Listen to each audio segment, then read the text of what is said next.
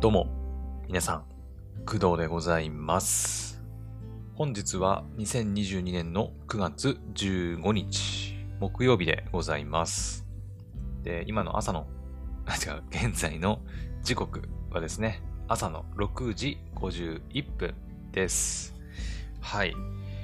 えーとですね、今日も寒いですね。うん。で昨日ね、私病院に行ってきたわけですけど、えー結構ね、天気まあ良くて、まあ、晴れててね、うん。まあ風がちょっと強かったかなっていう印象はあったんですけど、まあでも結構日も、なんか、照ってて、照っててってあ合ってんのかな？日も出てて、日が差していて、まあ、結構あったかくて、ね、むしろちょっと暑いぐらいだったんですけど、今日もね、まあ昼間はちょっと暑いのかもしれないですけど、朝今日外ね、出てみたら、もう寒くて、半袖短パンで出たんですけど、朝5時半ぐらいかな、出たんですけど、あの、寒くてさ、ね、で、あの、スマホで AI に聞いたら、Google さんかな ?Google さんに聞いたら、あの、13度ですって言ってて、13度かみたいな。うーん。ね、もう、少ししたら、多分朝とかはね、普通に一桁行くね。うん。行きます。確実に行くね。これ9月中にね。あの、9月中はどうかなでも9月って言ってもあとね、2週間くらいしかないか。うん。さすがに2週間で1桁はいかないかな。10月入ってからかな。うん。まあでもね、やっぱ半袖短パンでさすがに13度のとこにいると、うん。さすがにちょっと寒いなっていう感じはしましたけど、うん。ね。本当に、こう本格的に秋がね、始まってるなっていう気がしています。はい。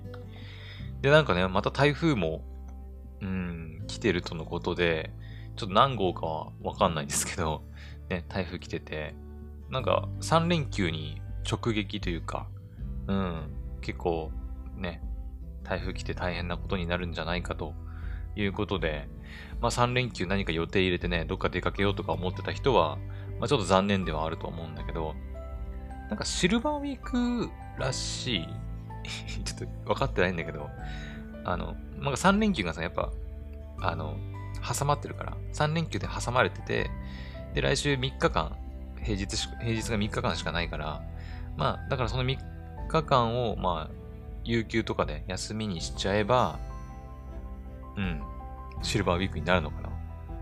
だから世間的にはシルバーウィークって言われてるんだと思うんだけど、合ってる？ね。まあでも夏休み終わったばっかだし、急にシルバーウィークとか言われてもね、うん、私としてはちょっといまいち実感がわかないんですが、うん、しかも特に3日間休み取ってるわけでもないんでね。はい。私は普通に3日休み、3日休みっていうか、あ、まあ3日休みか。まあ今もね、昨日から休みみたいなもんなんですけど、うん。まあ、3日休み、で3日行って、また3日休み。で、また、5日？平日に戻るという流れになるんで、まあ、特段なんかシルバーウィークだから何かしようってのはないですね。うん。まあ強いて言うなら、あれですね、来週の月曜日か、えー敬老の日に、えーポポさんと、えーポポ犬のポポさんと、まあ、ツイッターのスペースで、ね、あの、おしゃべりするっていうのが、まあ、あるくらいかな。うん。まあ、ちょうどそのあたりに台風が、あの、私が住んでる青森県にもね、直撃するっぽいんで、ちょっと心配ではあるんだけど、うん。まあ何が心配って、まあ家が吹き飛ばされることはないと思うんだけど、やっぱ雨でね、川が氾濫するとか、あとは、雨音？うん。雨がね、ひどいと、あの、私の住んでる、住んでると、今いる場所はですね、家の2階になるんですけど、屋根にね、こう雨の音が当たると、音すごいんですよ。ザーってね。ボタボタボタボタボタボタみたいな。音すごくて。で、スピーカーだとね、ちょっと本当にアニメとかね、ゲームの音なんかもかき消されちゃうようなレベルでうるさいので、ちょっとそこが心配かなっていう気がしてます。ちょうど20日、あれ ?20 日だったっけ？違う、19か。私やるって言ったの19だね。20日は仕事だね。うん、だからちょうどその3連休あたりになんか結構ね、直撃してくるらしいんで、少し心配ではあるんですけど、うん。まあでもその辺はあれか、なんかマイクの使い方とね、とかね、考えれば、まあなんとかなるのかなっていう気はしてますけどね。はい。まあとりあえず当日になってみないとわかんないですけど、うん。はい。ってな感じで、あの、今日はね、ちょっと朝から寒かったんですけど、まあ、台風が来てるということで、はい。まあ、気をつけたいと思います。ほい。で、えっ、と、今回の、まあ、メイントークというほどでもないんだけど、うん、今日はちょっとね、まあ、いろいろ喋りたいことが、なんか、小ネタみたいなのがたくさんあったから、ちょっと雑談っぽい配信にはなると思うんだけど、まあ、メインっちゃメインではあるんですが、えーさっきも言ったように、私昨日病院行ってきたんですよ。あの、定期検診的なやつね。潰瘍性大腸炎の、まあ、定期通院みたいなやつ。前回が、いつだっけ ?8 月中かな？そうだね。8月中に潰瘍性大腸炎の調子が悪くなって病院に行って、で、夏休みが終わる前ぐらいに調子がだいぶ戻ってきたから、そうだね。8月中に病院に1回行って、で、まあ、昨日、またね、病院に行ってきて、って感じでしたね。はい。で、行ってきたんですけど、あのー何が言いたいかっていうと、あれですよ。私、スマホのさ、まあ、契約してるキャリアを変えたじゃないですか。ね。えー楽天モバイルから、えー YU モバイルというね、えー格安 SIM に乗り換えました。はい。えっ、と、MNP してね、電話番号引き継いで乗り換えました。はい。で、YU モバイルについては、まあ、もうすでにね、クドラジで3回ぐらい、うん、使ってね、まあ、いろいろ喋ってるんで、まあ、YU モバイルってないやっていう人は、まあ、そちらを聞いてもらえたらいいんですけど、まあ、簡単に言うと、あの、ヤマダ電機と Unext が共同でやってる格安 SIM かなうん。で、一番の私にとってのメリットは、あの、Unext、あの、アマプラとかね、Netflix とか、まあ、Unext、その動画サブスクの一つである、まあ、Unext が、あの、ついてくるプランがあるんですよ。うん。Unext 込み込みの料金でこれっていうのがあって、でそれが結構お得だったので、はい。まあ、YU モバイルに乗り換えたということになります。はい。で、楽天モバイルは、まあ、楽天回線、楽天の自社の回線を使っていたんですが、まあ、とにかく繋がりにくいと。うん。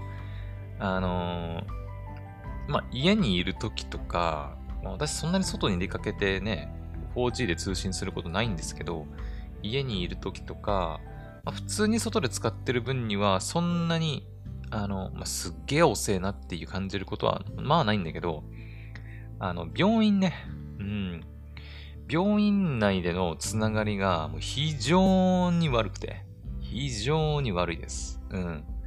まあ、病院にもよると思うんだけど、あの、病院ってさ、やっぱ、建物の構造上、やっぱなんか、ね、しっかりしてるせいか、電波が通りにくいのかな。うん。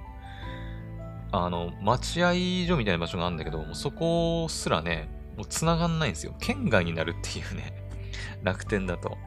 うん。で、県外になっちゃうもんだから、漫画も読めないし、まあ、改めて、あ、うん違う、あらかじめ、まあ、家にいるときに Wi-Fi とか使って、動画とかね、まあ、漫画とかダウンロードしていけばいいんだけど、結局、それ消費し終わったらもう何もできないし、やっぱなんだかんだで繋がらないと不便だし、ね、あの、ウェブブラウザで何か検索したりもできないっていう状況だったんですよ。病院に行ってる時は。うん。で、あの、まあ、トイレとかもね、あの、個室に入っちゃったりすると、もう何にも使えないから、トイレの個室にこもってスマホいじることもできないし、みたいな。うん。ね。ってことで、めちゃくちゃ不便感じてたんですよね、楽天のその、回線に。病院に行くと、行くときには特に。うん。行ってる最中に、その、車の中で音楽かけたり、まあ、するんですけど、まあ、その時に、あの、4G 回線使ってストリーミングしながら曲かけたりとかは、まあ、全然普通にできるんですけど、やっぱ病院の中に入って、待ってる間にこう、ブラウジングしたり、漫画読んだり、まあ動画見たり、みたいなことがもう一切できない状況でした。楽天の時はね。はい。で、それがまあちょっとね、不満だったっていうのもあるし、やっぱ楽天のアンリミテセブンになって0円運用ができなくなったっていうのが、えー、まあ理由で、えー、と今回 YU モバイルに乗り換えたわけですよ。9月入ってすぐかな。うん。9月入ってすぐにま乗り換えたというふうになってます。はい。で、昨日ですね、病院に行って、その YU モバイルの回線が使えるスマホを持ってね、あの、堂々と病院に行ったわけですよ。で、YU モバイルは、ま、格安 SIM なんで、あの、自社の回線を持ってるとかではなく、えー、ドコモの回線を、まあ、曲がりしてるような感じではあるんですけど、まあ、ドコモ回線が使えるということになります。はい。だから、あの、ドコモだったら繋がるんじゃねえかという期待を込めて、まあ、YU モバイルに乗り換えたんですね。うん。だからこれで病院に行って、YU モバイルの、まあ、ネットかネットを使いに病院でネット回線使おうとして、使えなかった場合は、もうね、あ病院だからしょうがねえんだなって、うん、もう諦めるしかないかなって思ってたんですが、えっ、ー、と、昨日ですね、病院に行って、あのいつも通りのその待合所のとこに座ったり、あとはこのトイレの個室に入って、実際に使ってみました。でその結果、まあ、どうなったかというと、バチバチに、バチバチに電波通りましたね。うん。あの、スマホのさ、画面の右上とかさ、にさ、あの、電波がこう何本立ってるかみたいになってわかるじゃないですか。まあ、あれがね、全部立ってました。うん。バチバチに電波ね、通ってます。はい。さすがドコモと言うべきなのか、うん、さすがプラチナバンドと言うべきなのかわかんないけど、ね。全然普通に使いましたね。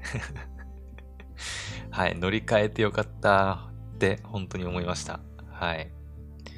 まあ楽天がね、やっぱそのプラチナバンドを使えないっていうのもあったりするし、まあまだまだね、ね、あの、まあ私もそこまで専門家じゃないから詳しくわかんないけど、ね、アンテナが、アンテナ？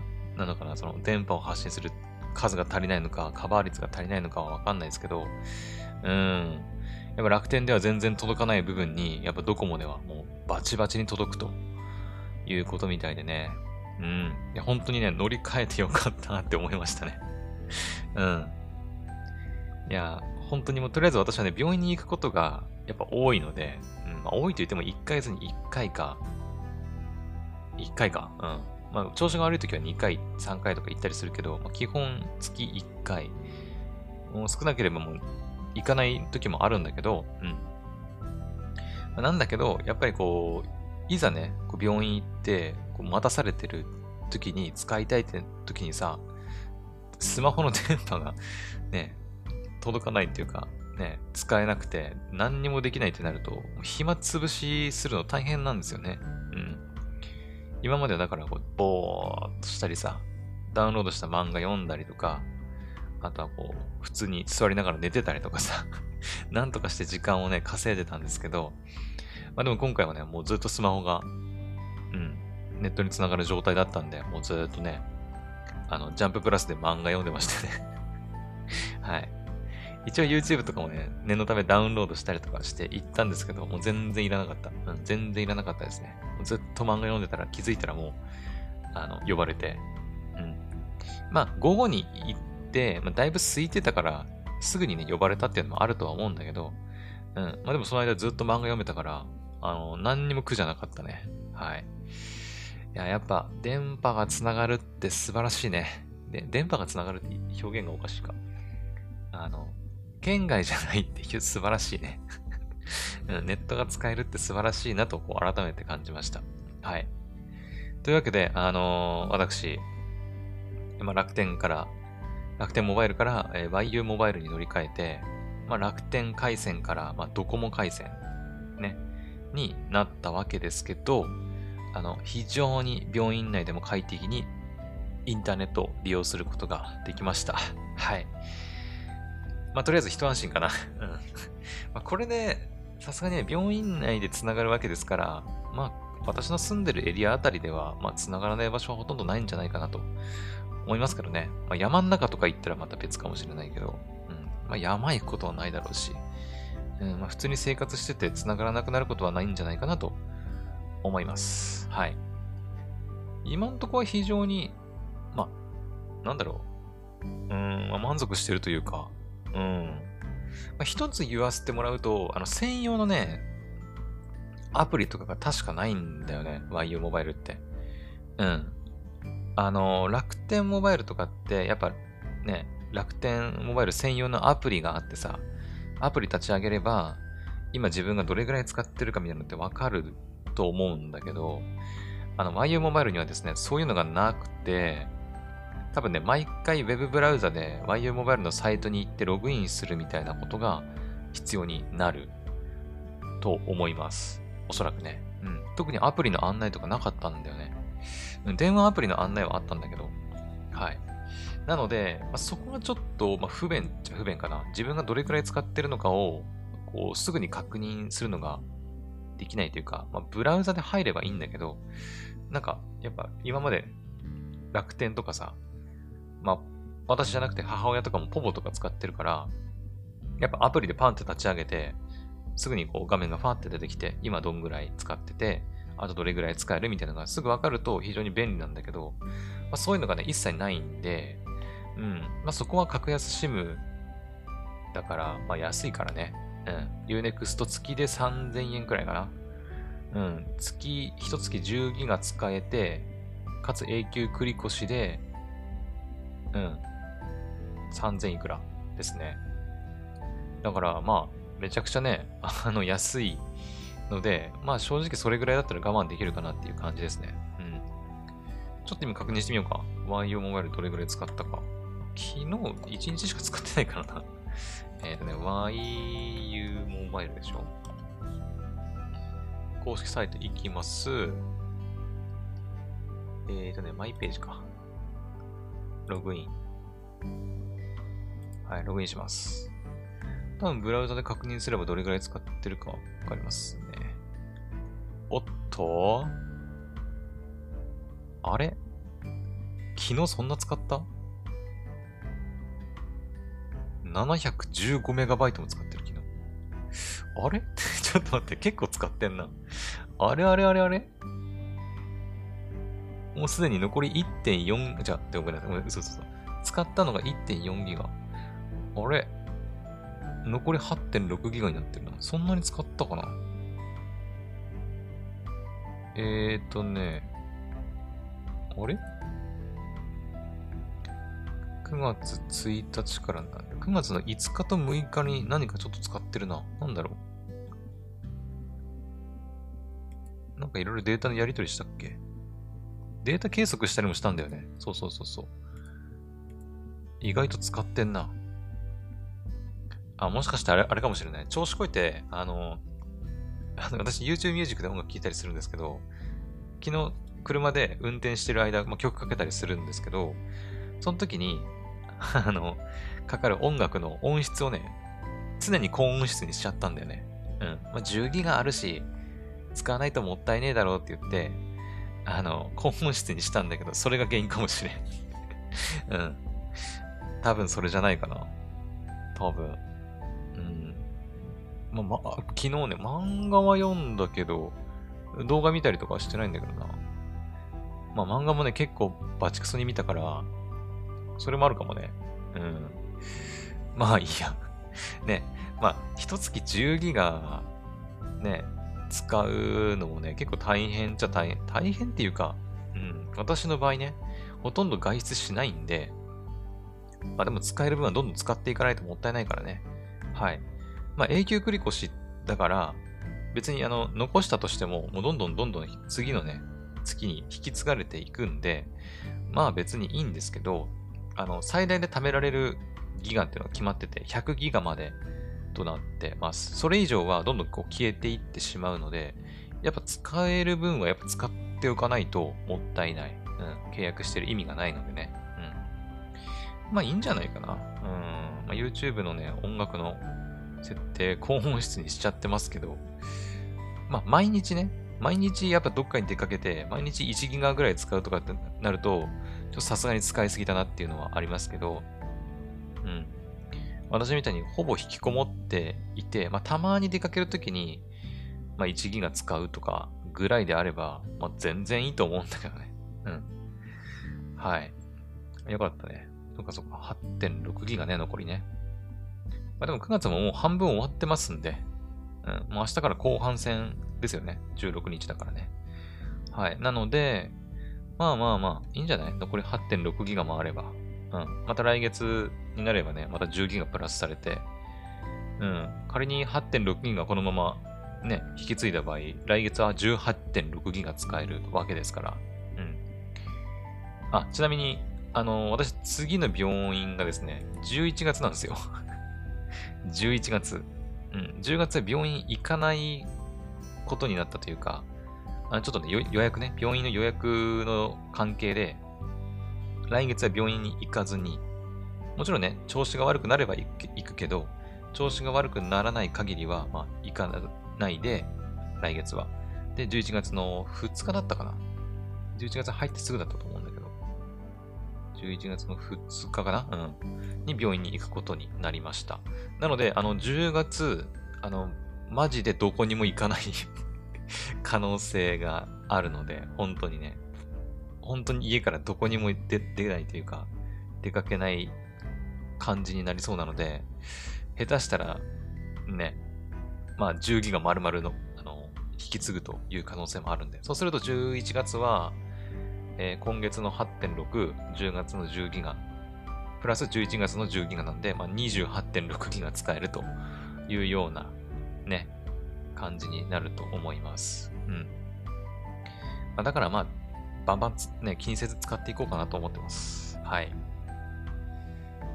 いや、でも、ね次病院行くとき11月ですよ。ね、あっという間だよね、本当に。うーん。今日、昨日病院行ったのが14でしょ？で、次病院11月ですねって言われた途端に、え？と思って あ、もう11月か、次病院行くとき、みたいなね。うん。ね、ちょっと時の流れをちょっと早く感じましたね。はい。というわけで、あのー、楽天ね、から、えー、YU モバイルに乗り換えて、まあ、ドコモ回線になりましたが、非常に快適でございましたというお話でした。はい。皆さんもね、あの、ぜひ、あの、楽天、確か9月10月までだっけな？楽天ポイントで保管されるのはね。うん。えー、1GB 未満だったかな ?1GB 以上使う人はまあ料金払わなきゃいけないんだけど、だったかな？確か。うん。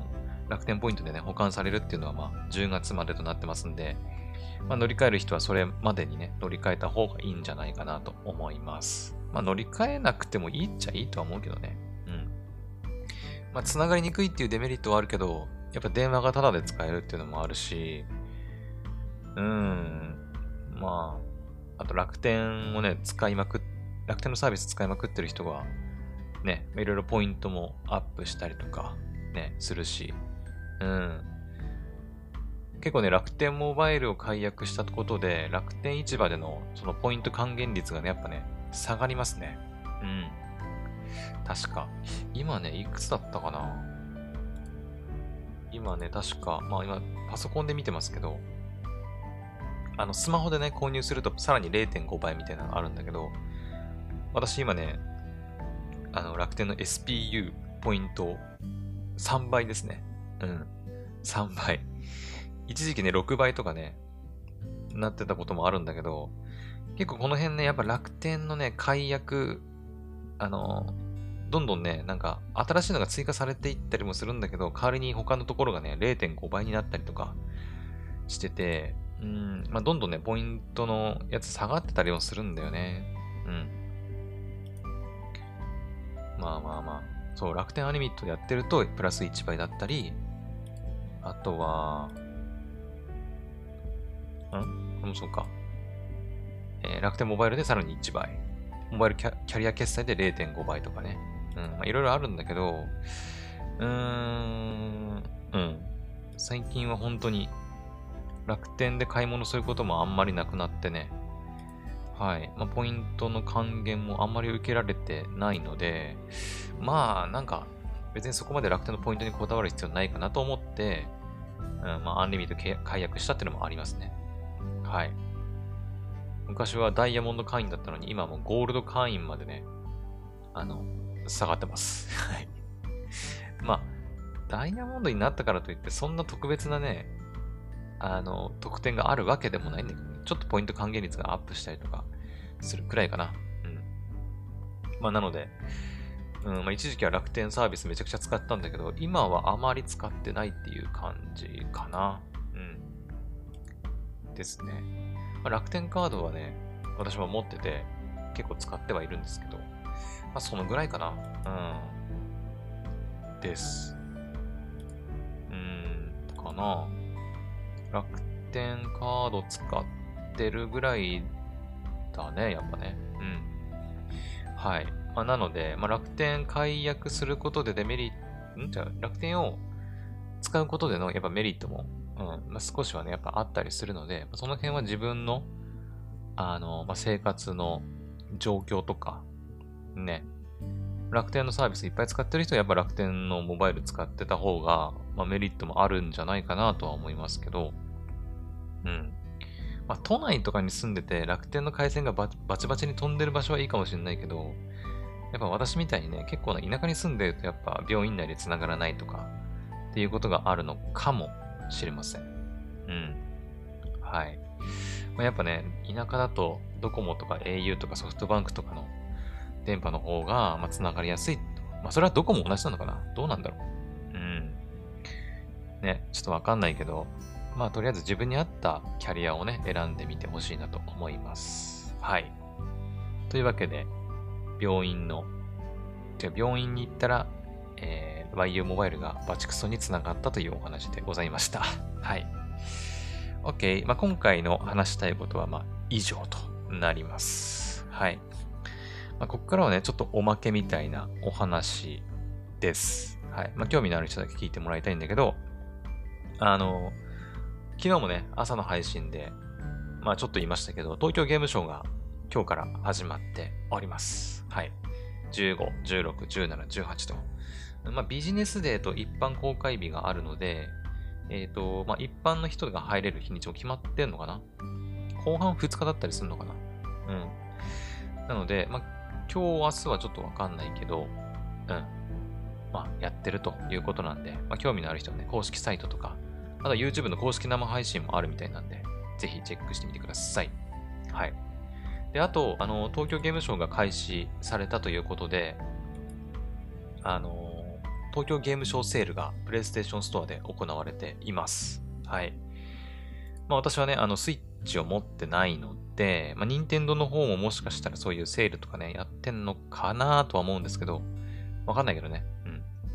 スイッチ持ってないんで、ちょっと全然無関係なんでわかんないんですけど、プレイステーションストアにおいては、東京ゲームショウセールが今行われています。はい。まあ、ちらっと見ていくと、そうだね。まず、しょっぱな来るのがやっぱグランツーリスモかな。うん。グランツーリスモ7がえっ、ー、と、通常版が35%引きかなうん。ですね。あ、じゃプレイステーション4版か。プレステ5とプレイステーション4版はマイナス31%。プレイステーション4版は35%みたいな感じになってます。あとはドラクエ、モンハン、FF かな？ゴースト・オブ・ツシマ、サイバーパンク。そう、サイバーパンクね、アニメ始まりました。火曜日からね。うん。で、50%引きね。サイバーパンク。とか、あと、なんだろう。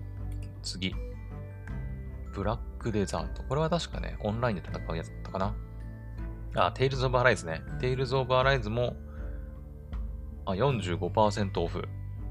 プレイステーションプラスの会員であればさらに5%オフで買えるみたいですね。うん。私はもうすでに買って、まあ、去年の冬にね、あのクリアしてますんで、わざわざ買うつもりはありませんと。えー、あとは、そうだな、バイオハザードとか、うん、30%オフ、ファークライとかとか、うん、アサシンクリードバトルフィールド、ヒットマン。あ、そうだ、英雄伝説黒の奇跡もね、あの、セールになってます。はい。えプレステ4版はね、もう40%オフになってて、プレステ5版は18%オフではありますが、でもそもそもの料金が安いから、そんなに値段変わんないね。プレステ4版もプレステ5版もね。うん。です。まあでも英雄伝説黒の奇跡はね、もうあと2週間ぐらいで、ん？ちょうど2週間か。来週？違う。そう、ちょうど2週間後の29日に2がね、まあ、出るんで、まあ2週間でクリアできるかと言われるとちょっと微妙だけど、うん。まあでも頑張れば間に合うんじゃない？多分100時間ぐらいを覚悟してやれば、うん。まあクリアできるんじゃないかなと思います。とりあえずね。サブス、うん、サブクエとかもあるから、そういうのやらなければね、バンバン進めていけるんだけど、サブクエとかもね、結構たくさんあるんで、それもやると、まあ、結構時間かかると思いますね。はい。あとは、鉄拳7。うん。あの、昨日のステイトオブプレイでね、鉄拳8だっけ？がね、あの、しょっぱな出てきましたけど、まあ、それがあったから、なんじゃない？うん。多分ね、鉄拳7が出てたりとか、あとなんだ、キングダムハーツのインタグラムマスターピース。うん。これね、欲しいなとは思うんですけど、まあ、なかなかね、まあ、あの、キングダムハーツシリーズ全部できるんだけど、そんな時間あるかなっていう気もしてます。はい。あとは、まあ、ストリートファイターね。ストリートファイファイターも新しいの出るって言ってるしね。ライザのアトリエ。あ、そういえば私、ライザのアトリエ1買ったんだけど、まだクリアしてないかもしれない確か。違ったっけな。うん。なんかそんなような記憶がありますね。まだクリアしてないかもしれん。あー、スカーレットネクサスね。やりたいなとは思うんだけど、やれてないですね。ちなみにスカーレットネクサスはね、あの、Xbox の、あの、クラウドゲーミングだったかな。でね、Xbox の、なんだっけ、ゲームパスだったかなちょっと忘れたけど、で、無料でプレイできるんだよね。うん。だから余計にね、あの、プレステ4でわざわざ買って、やるかっていうと、ちょっと、うーんってなっちゃうんだよね。うん。あと、竜が如くね。はい。なんだっけ、竜が如く、維新だっけ？のリメイクだったかな？うん。が、まあ、昨日のステイトプレイで出てましたんで、まあ、それを踏まえてのセールなんじゃないかな？あ、モンハンだ。あー、アイスボーンね。の追加コンテンツのやつもいっぱい出てますね。はい。とりあえず10ページ目ぐらいまで見てみようか。うーんと、竜が如く、デモンズソウル、あ、ライザのあたりで出てきましたね。うん。ウォッチドックス2王。なるほど。じゃあこれ最後ね。ガンダムブレイカー。あ、ドラゴンクエストのなんか、あの、10だっけ？ドラゴンクエスト10のなんかオフライン版が確か出たとかって聞きましたね。うん。あ、コードベインね。はい、テススト、バイオハザード RE2 のコスチューム。なるほど、なるほど。はい。てな感じで、まあ、結構割引額的には結構でかいんじゃない？半額とかもね、出てますし、結構。うん。まあ、興味のあるものがあったら、これを機会にね、買ってみるといいんじゃないかなと思います。私はそうだね。まあ、なんかあるかな。まあ、2週間後にね、もう、黒の奇跡が控えてるんで、ここでわざわざ新しいゲームを買う必要は全然ないんですけど、まあ、もしカウントすれば、うーん、グランツーリスモかな。グランツーリスモ。まあ、車はね、やっぱちょっと興味っていうか好きだったりするので、まあ、買うとしたらグランツーリスモぐらいかなとは思いますけど、うん、買うとしたらね、うん。別に買うって言ってるわけじゃなくて、あの、買うんだったらぐらいの感覚です。はい。まあでも今ね、欲しいゲームがもう発売間近なんで、わざわざ買う必要はないかなと思ってます。はい。というわけで、まあ、東京ゲームショウが今日から開催されていて、ね、えー、セールがやられ行われてるということなんで、ぜひチェックしてみてください。はい。で、えっ、ー、と、あとはそうだね、まあ、ちょっとアニメの話題としては、サイバーパンク、さっきもちょっと出てきましたけど、サイバーパンクが、はい、火曜日から配信開始されています。ネットフリックスね。はい。全部で10話みたいですね。うん。全10話。で、1話1話の長さは、えっ、ー、とね、24分ぐらいか。まあ普通のテレビアニメと同じだね。はい。が、まあ10話分あるとのことなんで、まあ、どうしようかな。一気に見るってことはないと思うけど、うん。私も自分のペースでゆっくりね、見ていこうかなと思っております。はい。まあ今ね、あの、魔法使いの余命を、うん、あの、少しね、見始めたところでもあるので、はい。ね。魔法使いの余命は来年の4月だったっけ？アニメの2期ね。うん。今ね、あの、OV、え、じゃ ODA か。あれ ?ODA だったかな？あれ ?OVA。あれ忘れたけど。の、あのー、アニメ本編の、アニメ第1期の前日談にあたるね、やつが見れるんですけど、それの3部作のうちの前編は見ました。はい。まだ前編しか見れてないんですけど。うん。でもね、すごくやっぱ空気感がね、あの、なんていうの、ヨーロッパのさ、ちょっとこう、ほのぼのした感じもありつつ、うん、やっぱ、すごい綺麗だしね。うん、背景とかね、すごい綺麗だし、すごく見ててなんか面白いなと思っているので、まあ多分このままね、最終回まで、一期の最終回まで簡単に駆け抜けられそうな気もしてます。はい。まあ、ぜひね、まだ見てないという人は、ぜひ魔法使いの嫁もね、見てほしいなと思います。はい。で、あとは、明日か。明日、ネットフリックスで配信開始の雨を告げる漂流団地ということなんで、はい。これも楽しみですね。うん、明日。どうしようかな。配信開始されて、あさって、ま、どうしようかな。迷うな。